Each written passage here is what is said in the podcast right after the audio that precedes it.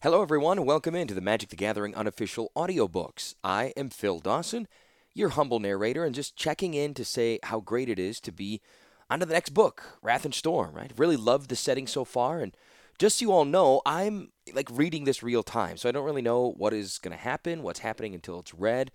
Um, as you know, if you've been following, you know, I'm a one man band, so I, I don't spend a whole lot of time editing this thing and just take the time to try my best and put it out there. And you know, the response has been incredible.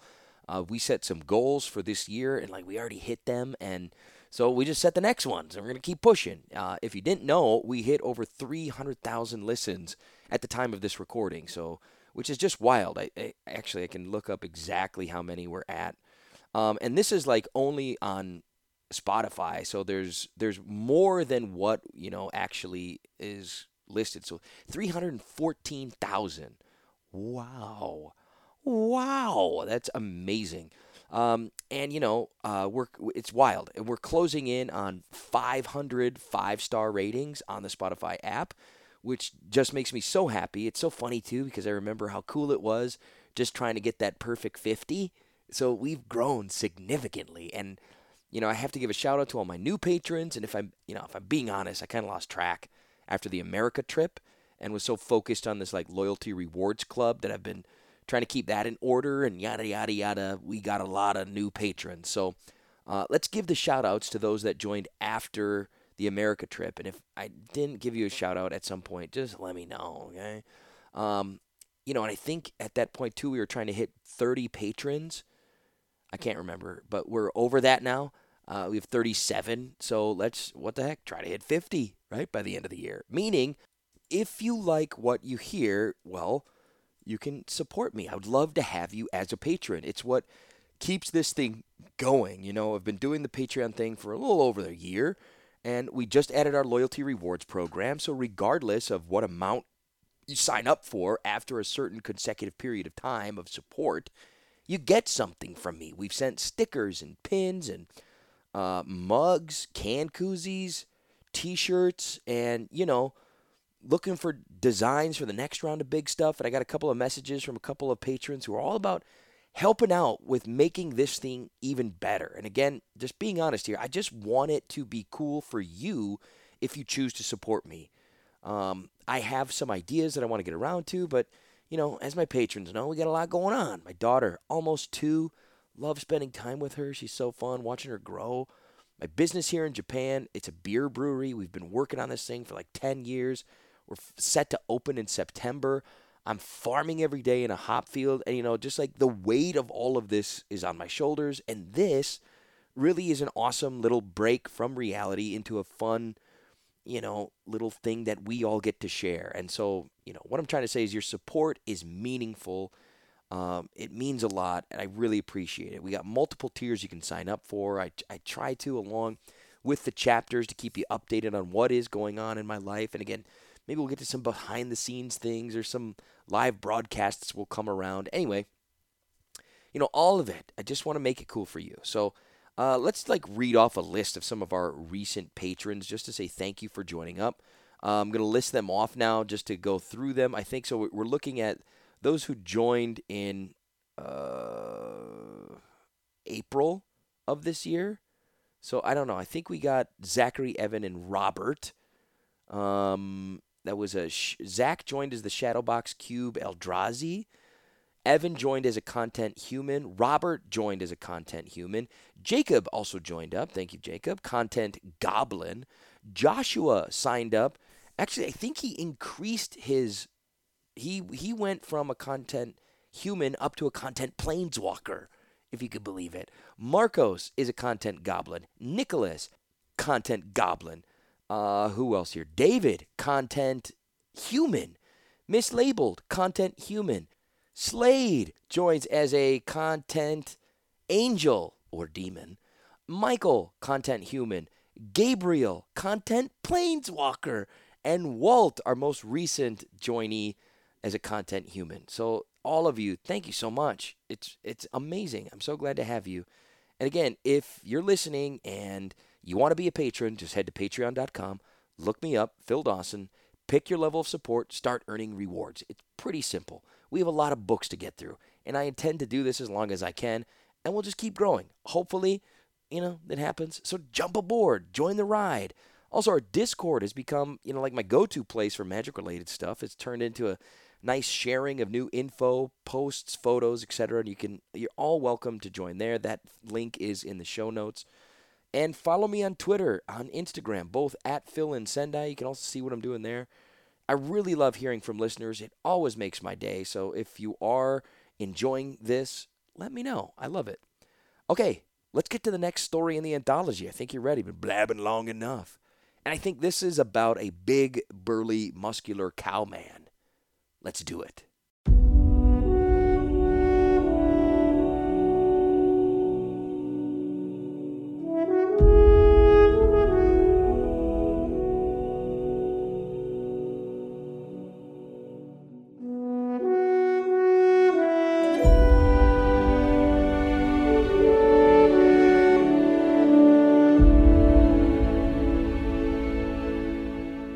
Tahngarth's Tale, Hanovi Braddock. In the corridors of my birth, the labyrinths of Talruum, the priestesses burned shrine lamps for the gods and goddesses. Near the hearth of my family before our doorway hung with beads of red, green, and blue. Two lamps burned. One was for Kindeya, the goddess of learning, and the other for Toran, god of judgment. When I was still so young that I only dreamed of having horns, my mother spoke thus to me. Tahn, every day you see the two lamps burning outside of our home, turn your heart to Kindeya's lamp, my son, to learning, and turn away from Toran. Leave justice to the gods who see more than we do. She sought to bend me from the nature of my clan, but I was born three beads, as was she. In the end, justice meant more to her, to me, to all our clan, than peace of Talruum. And so there was rebellion within the halls, war. That is not the story I wish to tell. I only mean to make it clear that the fires of judgment burned hot in me, and that was why I, of all the crew of Weatherlight, did not want to ask this Gerrard to return to our ship. I stood watching him as we sailed over the forest mists of Llanowar. It was hard to judge the age of humans, but I knew they got their beards later than Minotaurs grew their horns, and Gerrard already had a beard the first time he joined our crew. He was not then a child, nor was he one now. I could grant him no excuse of youth. Indeed, he wielded a sword well, and had an accurate hand and eye with the throwing knives he wore. He had accomplishments born of practice, born of years, but he had not yet grown wise. Blast these clouds, he said, gripping the railing with his strange human hands. And why did the hands of Hanna and Orim not seem strange to me? They were also human, but I liked them. He squinted as if that would give him a clearer view of the land below. The low hanging mists let us see only the ground that was directly beneath us. There must be a place to land here somewhere. We waste time, I said. I did not speak his language well, so I kept my utterances short and simple. Perhaps he thought me simple, too. Sisay needs us. we need Mirri first. Thought I made that clear. She left us, I said, as you did. He turned to look at me. I'm back, he said, as if that were proof enough to banish my doubts. We don't need her. One more time, Tahngarth, he said as if he were explaining to a child. Captain Sisay's captive in Rath. We don't know how to get there. We can't possibly find the place until the ship's Thran crystal's encoded for it. I don't have magic enough for that. Mirri was always better with magic than I. So is any mud wizard. So is any kitchen sorcerer. His jaw tightened for a moment, then he laughed. You touch a truth there, he said. He patted the knives that were strapped across his chest. I was ever the better master of a blade. I pointed off the bow. There, I said. I turned and shouted across the deck. Hanna, fifteen degrees to starboard. Behind me the window glass of the bridge, she signaled that she had heard me. Weatherlight's sails extend sideways from amidships, and they rippled as Hanna adjusted our course. Some have said the Weatherlight looks like a flying fish. I've never seen a flying fish. I would say instead that our ship is like a goblin's throwing dart with white bat wings. Ahead! Slow! I called. Tahngarth! What? I glared at him. No doubt he was about to remind me that he was the master of the Weatherlight now, but he held his tongue. The engine had been humming quietly, now it dropped to a whisper. The mists began to break beneath us as we flew over the meadow. Hanna, take us down, he ordered. Belay that, I shouted. He gave me a sharp look, and I said, Captain Sisay would circle first. Indeed, Hanna was already steering a wide arc around the clearing. Far edges of the meadow were still obscured by mist, but there was a strange shadow near the trees. I pointed at it. Is that a funeral mound? I pointed at it. Is that a funeral mound? Gerrard wondered as we approached. A barrow? It did look like a mound of dirt, one shaped to look like a man lying on his face, rounded back of the head, the ridge of spine along his broad back, and the powerful curve of the buttocks. Mist obscured the legs, but beyond that, the heels jutted up. And what I thought was a trick of the mist, the shoulders seemed to swell, then settle. We were flying toward the head. Now I could see a green clad rider approaching the mound. Llanowar elf, said Gerrard. Mirri's as good as found. Didn't I tell you? Look, I said, pointing at the mound. I thought it had moved again. Hanna, Gerrard called. Take us down. The whisper of the engine grew softer still. As we slowed, Hanna tipped the bow up to keep us aloft. We began to descend, still on a course toward Elf and Earth Mound. The rider's horse was skittish, shying sideways half a step for every step forward. The elf unslung a bow from his shoulder and set fire to an arrow tip. With a warrior's elation, he loosed the missile. Flame arced through the air and landed with a hiss in the crown of the muddy head. The rider turned his mount. For a moment, both horse and rider seemed frozen by the sight of weatherlight descending. Then the mound shifted behind them. The horse's nostrils flared, and it raced across our shadow toward the trees in the far end of the meadow. I heard a rush of indrawn air, and the bushes near the giant head stirred as in a wind. The head lifted itself up from the ground. White eyes stared from the earthen face. Below was a cavernous mouth, one shaped for perpetual howl of hunger. Roots dangled from its lip. Milk of the mothers! I cried in my own tongue. Great muddy arms moved, fingers clutching at the ground with a sound like a mudslide. The creature shook its hill-sized shoulder. It's an Arboroth! Hard about! Gerrard shouted. Full thrust! Hard about! The engine hummed, then rose to a loud whine. The ship pitched to port side. I heard the goblin squee yelp in a surprise below decks. Gerrard lost his footing, snatched at the handrail, missed, and would have gone sliding across the deck. I grabbed him by the collar. The ship rightened. Astern, the ground rumbled. The giant was on its feet. Weatherlight shook as her engine thrusted and we picked up speed. The Arboroth took one tentative step, then a more confident one, and then another. On its fourth step, it began to run towards us. We were overtaking the rider, and Gerrard said, We don't need to be faster than the monster. We just need to be faster than that elf. He looked at the Arboroth and had covered half of the distance to the forest in a few strides. In that race, my bet would be on the dirt, if I were a betting man. It's not chasing the elf, I told him, for the blank eyes were upon us, not the rider. Near the first trees, the monster passed the elf, almost stepping on him. The monstrous fingers reached for the sails of Weatherlight. The claws looked like the tips of lightning shattered trees. They almost stagged us, then stopped.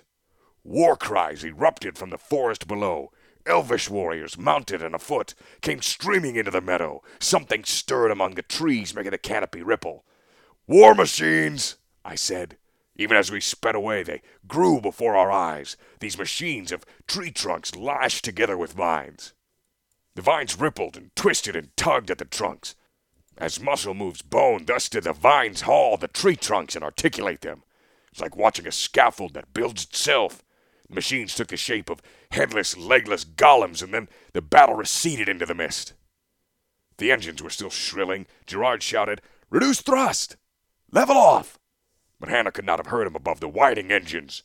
I signaled the orders to her, weatherlight leveled, and the engines dropped to a hum, then a whisper. My hand still gripped his collar. He said, Thanks for catching me, but you can let go now. When you order a maneuver, think of the ship, how it will move, I said, releasing him. In short, he said, grinning, Hold on. I did not return his smile. What did you call that thing? I told him of the Arboroths, how some years they grow up out of the soil near Llanowar villages. When they awaken, they live but a short while, but in that time they wreak havoc. It is the custom of the elves to assemble for battle near the ripening Arboroths, to provoke them as they wake and lead them away from the villages. If the Arboroths can be occupied with battle long enough, they shrink and die. When I was done, Gerrard said, Where did you learn this? I chose my words carefully, like choosing a blade. From the elf, Rofellos, I said. Then slowly I added, He told me such things as friend is wont to tell friend. Gerrard gave me a long look. Rofellos was my friend, too. Is that why you made a mockery of his death? Anger burned in his eyes. Rofellos was my friend ere he was yours. You understand nothing. His hand touched the half of his sword. Have a care where your hand strays, I told him. Even though I knew his accomplishments as a man of arms, I insulted him by turning my back and came face to face with Orim. A fringe of brown hair peeked from beneath the headdress she always wore with its blue agal. Her eyes, like her hair, were brown and somehow soft. I do not know how it is that anyone, Minotaur human, can frown with anger and yet show gentleness in her eyes, but that was her expression. There was always in her dress and in her manner a softness to Orim, though she was a Samite woman born of the hard deserts. A word with you, she said in the Minotaur tongue. For one whose mouth was not shaped for the language, her accent was excellent. Most Minotaur speaking humans, and they are rare, know only the Hurloon dialect. Orim knew the inflections of Talruum. She spoke well enough for to make me long for home. Then follow me, I said. I stumped back to the bridge and took the controls from Hanna. As much as Orim was outwardly soft, Hanna's manner and dress were trim and efficient. She tied her hair behind her like a warrior. In fact, she could handle a sword, but she was an archaeologist and a navigator. I told her, Go help him who has not the eyes for it find another meadow. Hanna looked out at Gerrard, who was at the railing again, peering into the grayness. He's unaccustomed to seeing the world from the air, she said. He's unaccustomed to many things, I said. Loyalty among them. Hanna went to the hatchway. She said, We need him. When she was gone, Orim said, With your iciness to Gerrard, you freeze Hanna too. You know of her feelings for him. No, I said. I do not. She may have felt something for him once before he left us, but I do not know what she feels for him now. She must have her doubts. You have more than doubts, Tahngarth. I heard how you attacked him with the memory of Rofellos. Gerrard left us because the death of his friend had wounded him. Did the death of Rofellos not mark me as well? More than that? Rofellos sacrificed himself for the sake of the ship and crew. To abandon Weatherlight as Gerrard did, was to abandon the memory of Rofellos, to rob his death of meaning. Do you think Gerrard a coward? I could forgive a coward. He's something more dangerous to us. He's unreliable. And his first command is that we should come to Llanowar to recover his friend Mirri. Why? We might find conjurers of her equal for hire in a hundred ports. She's every bit as unreliable as Gerrard.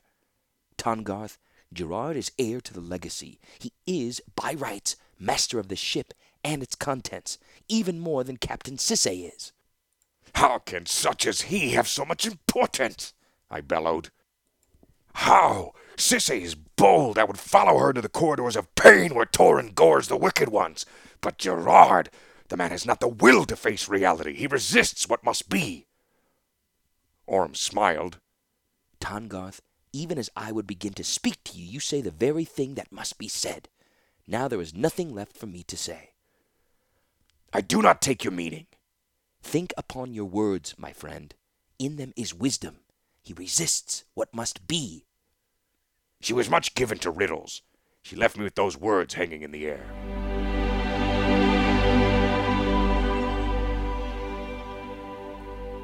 When we landed, the ship's support spines dug black furrows into the meadow grass. With the engine shut off, weatherlight listed on the soft ground. Gerrard assembled us on the canted deck. Hanna, Tahngarth and I will locate Mirri. We're here without an invitation, and the elves may not exactly welcome us. Orim, you stand watch on the bridge. If elves approach, I don't care how friendly they look, I want their ship back in the air. Orim said, But I. I know. You're a healer, not a ship's pilot, but I'll need both Tahngarth and Hanna with me unless you prefer to pick up a sword and come in Hanna's place. Orim could defend herself if she had to, but the only blade she ever practiced with was a scalpel, and that only rarely. Her healing arts had more to do with uh, smokes and balms and essential oils. I said to her, I'll remind you of the controls.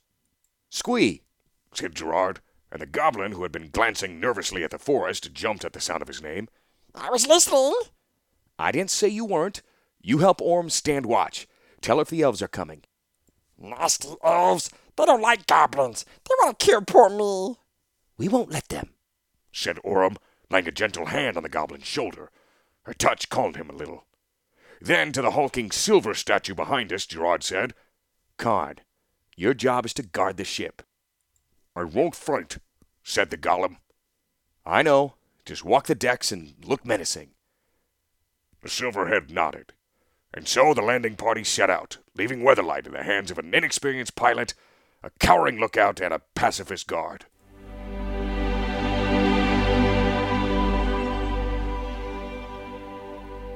Gerrard walked in front. In the middle went Hanna, who watched a compass as she walked.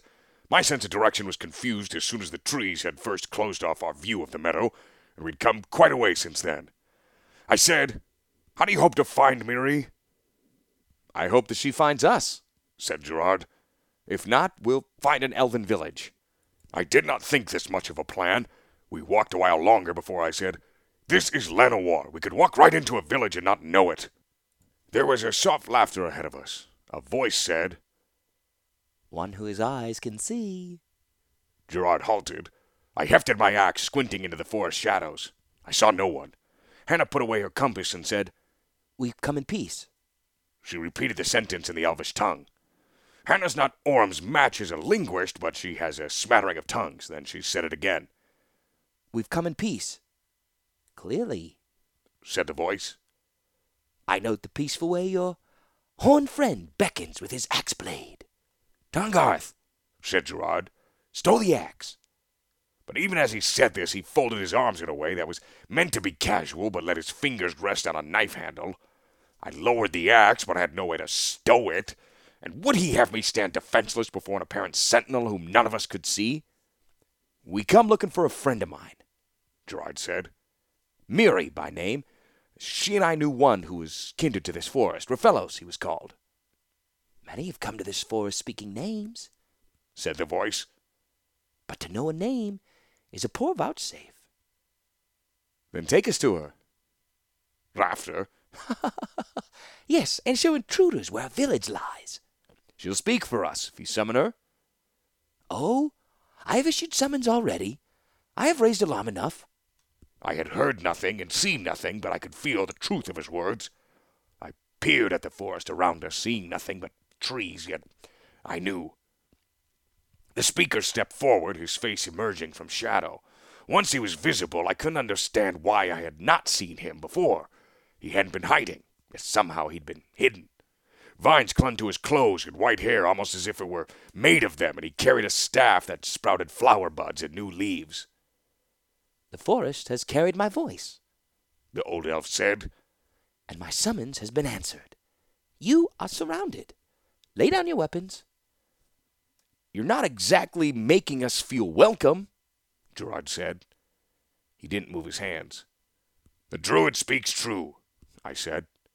We are watched by many eyes. I feel it. Yet even when I admitted this, my fingers would not uncurl and let my axe fall to the ground.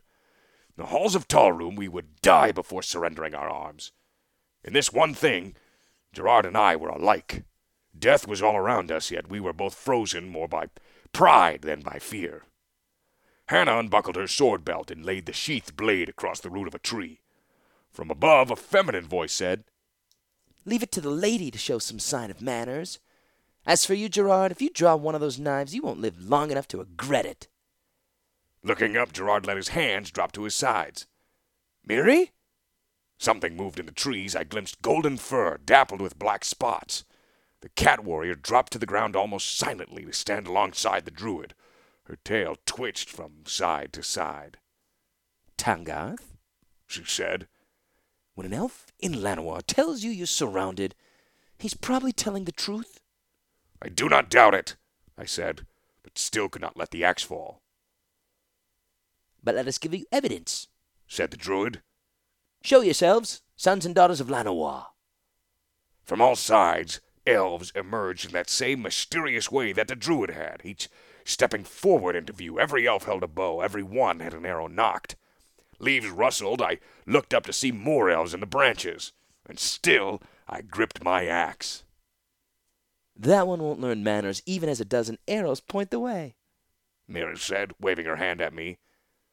But I'll vouch even for him. Your word is your life, Mirri, said the druid. My life, she agreed. That Gerrard, Hanna, and Tahngarth are no enemies to Llanowar. The druid nodded, then stepped forward. When you speak Mirri's name, it means nothing to us. When she speaks yours, it means all. You are welcome here. Gerrard said, Our thanks. Then grinned at Mirri. You do like a dramatic entrance. How long were you watching? The cat warrior's green eyes narrowed with pleasure.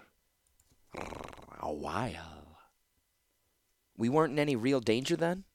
Said Hanna as she retrieved her sword. The elves had lowered their bows. Some of the younger ones were crowding close to examine us. Oh, we were in danger, said Gerrard. Wouldn't be fun if the danger weren't real, right, Mirri? Weatherlight, I reminded him. Yes, the ship, said Gerrard. It's aground in the meadow. He waved in the general direction. Actually, said Mirri, it's more that way. Hanna frowned and brought out her compass, but Mirri clicked her tongue. You won't have much success reckoning with that, she said. Not in Llanowar. Grinning, one of the young elves tapped the compass glass, then laughed to see the astonishment on Hanna's face. He touched it and the needle went spinning.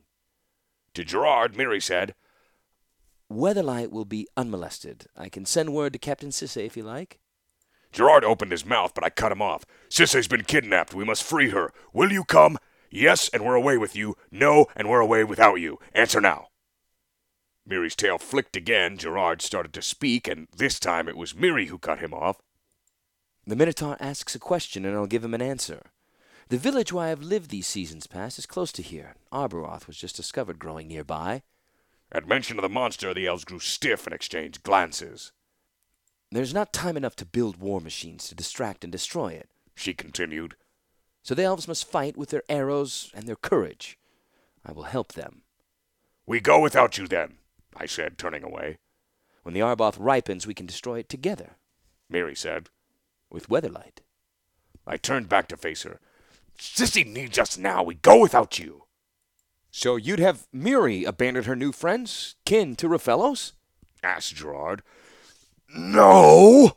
I bellowed, and the elves nearest me jumped away. More softly, I said, No. Rofellos was my friend. Mirri does right. She stays to help the kin of one who was brave. That is well chosen. But must we tarry here also? Who knows what Captain Sisay suffers? Tahngarth is right, Hanna said. Gerrard stared steadily at the cat warrior. How long until the Arboroth ripens? Two days, she said. Gerrard looked at Hanna, then at me. We stay and help. That's my decision. I opened my mouth, but he raised his hand and said, I have decided.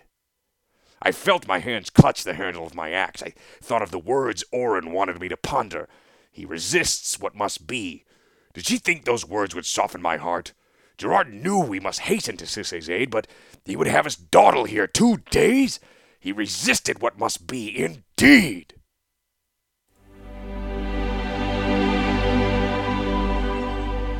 The next day we flew gentle circles over the village where the Arboroth was growing. The village, or so the elves who flew with us said, was in the stand of trees close beside the growing monster. I could see no signs of a village in those trees, but I lacked the elven eye. However, it took no elven eye to see the monster. From the air, it was hard to understand how the elves, who knew their own forest so well, could have missed the mounds of swelling earth in the little clearing so close at hand, till the thing was nearly grown. There was a hillock there already, the tallest of the three elves said. We knew an Arboroth was spouting only when the mound began to change its shape a few days ago. And can you not dig away the earth to kill it while it sleeps? asked Gerrard. I had long ago asked the question of Rofellos when he told me of the Arboroths. but to dig away the mound only drives the white threads of mycelium deeper, where the Arboroth will form of stone instead of soil. The monster will take more time to form then, but it will emerge stronger, bigger, and longer lived. Such was the answer of the elves to Gerrard. The plan, as Mirri hatched it, was thus.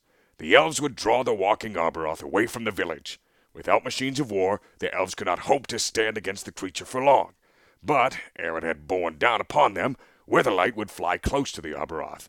Elves upon the upper deck would harrow it with arrows, drawing its attention.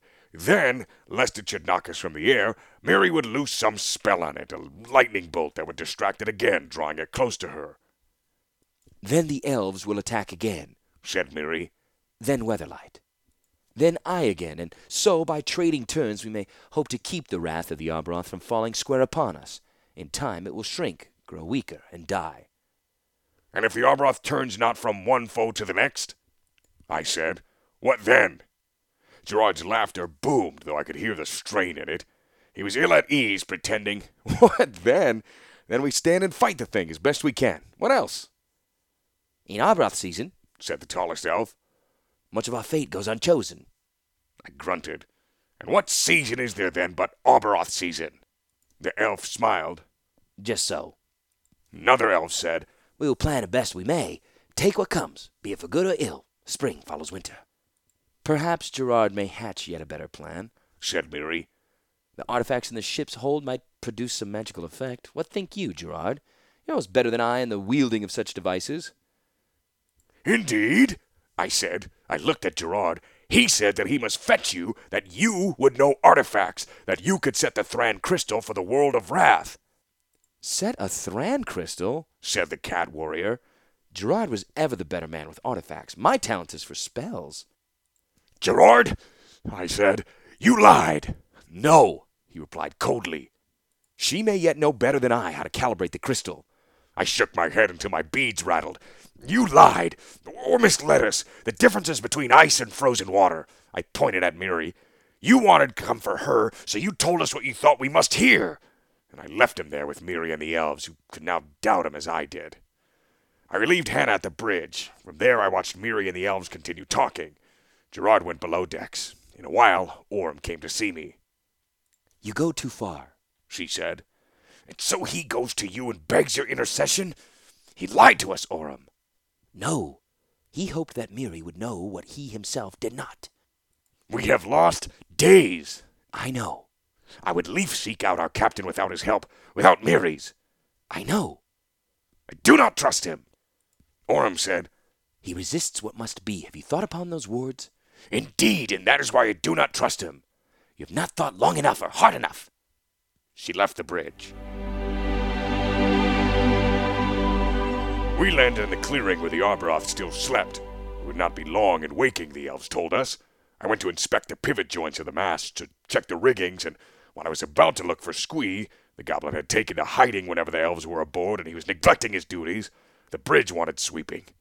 Gerrard paced the deck, a frown on his face, brooding. Did he expect an apology? I would grant him none. In truth, he did not so much glance at me. Something else troubled his thoughts. He sought out Hanna, walked the deck with her, talking. At last he commanded Karn, the silvery giant, to follow him below decks. They were gone long, doing I knew not what in Weatherlight's hold. When they came onto the deck again, the goblin's back was bent beneath a canvas wrapped a burden. Whatever he carried, it was as big as the hulking golem himself. At Gerrard's command, Karn took the burden forward to the upper deck where the elvish archers were to harry the Arboroth. The ship's planks creaked and bowed beneath the golem's feet. The canvas fell away, and I saw a pyramidal shape of the Thran forge. Gerrard set to roping the pyramid into place, its surface carved with strange glyphs. I noticed that he wore an amulet, a big unwieldy thing. Even from amidships I could see its design a golden face with red eyes and a bejeweled mouth. What was it?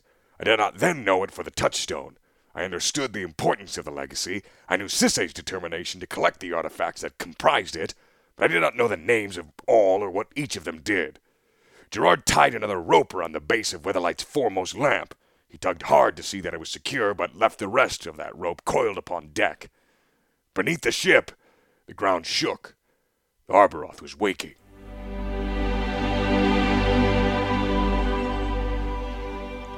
I had gone to the bridge to ready the ship for launch. Gerrard found me there. He was pulling on gloves. When we're aloft, he said, forget our original plans. Circle in behind the Arboroth, close, come in slow so I can drop down onto its head. Give it to the count of ten, then get away. Fast. What madness was this? I could not find the words to ask him before he had disappeared from the hatchway. He sprinted to the upper deck. The elvish archers had come aboard. With Hanna, they joined Gerrard. Orim had come on deck, and she went to the railing. Other elves were streaming into the clearing, bows at the ready, and I saw Mirri gliding swiftly through the grass to another part of the meadow. Gerrard shouted, Get us aloft! I did so. As we rose into the sky, the white eyed Arboroth raised its face on the ground and howled.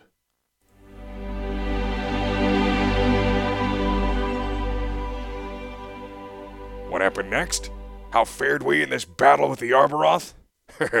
I'll come to that. But first, did I not say from the beginning that the fires of judgment burned hot in me? It was so. I was born three beads. I still wore the red, blue, and green beads of my clan upon my head. And three beads of Talruum, we have ever been Minotaurs who were swift to judge, to condemn. Orim had said to me, He resists what must be. I had not the ears to hear what she meant, but as the Arboroth rose unto its feet, as I circled Weatherlight behind it, I watched Gerrard. By some magical means, he had set the pyramidal Thran forge to glowing. I approached the back of the monster's head, and Gerrard shouted something to the elves. He grinned as a ray of light flashed from the forge and showered the Arboroth with sparks. Strange, pale fires flickered across the forge's surface. The surface of the Arboroth began to change from mud and vegetation to something shinier, something smooth and plated. Rivets popped up like pockmarks. Madness, I thought, for this would make the monster stronger. But I did as he said. I slowed the ship, and we hovered over the creature's head. Hanna, peering over the bow, guided me with her hand signals. From the bridge, I could no longer see the Arboroth below us.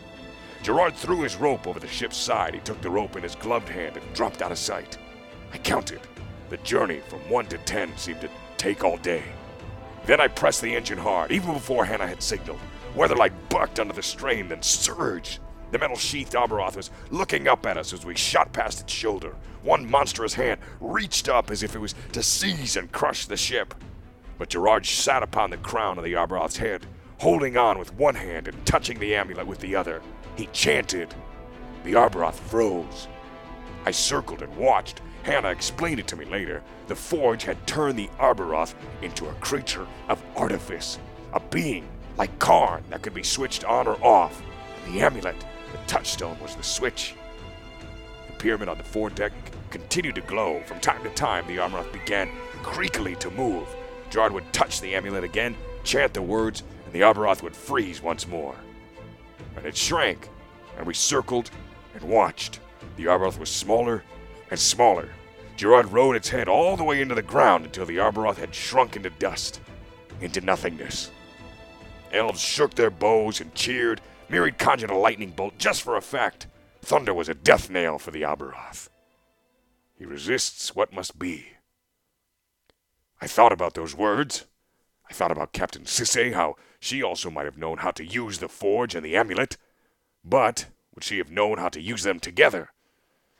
Gerrard is no great sorcerer, but he had a touch with the legacy, a touch like no one else aboard Weatherlight would have. Not even when we recovered Sisay. He resists what must be.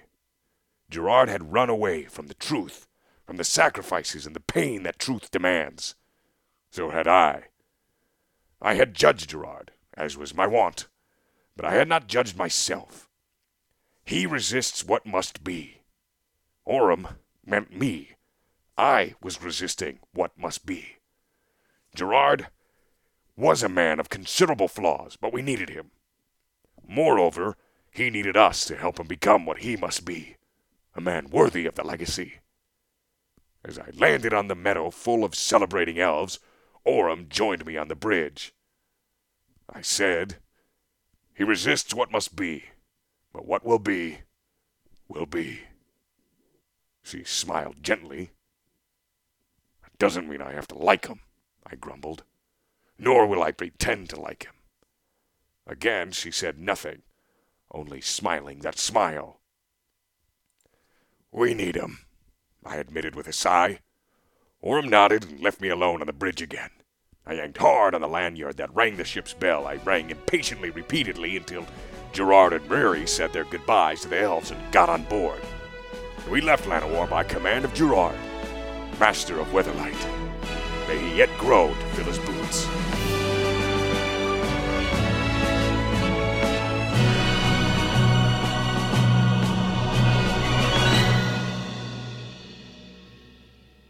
Here ends the tale of Tahngarth.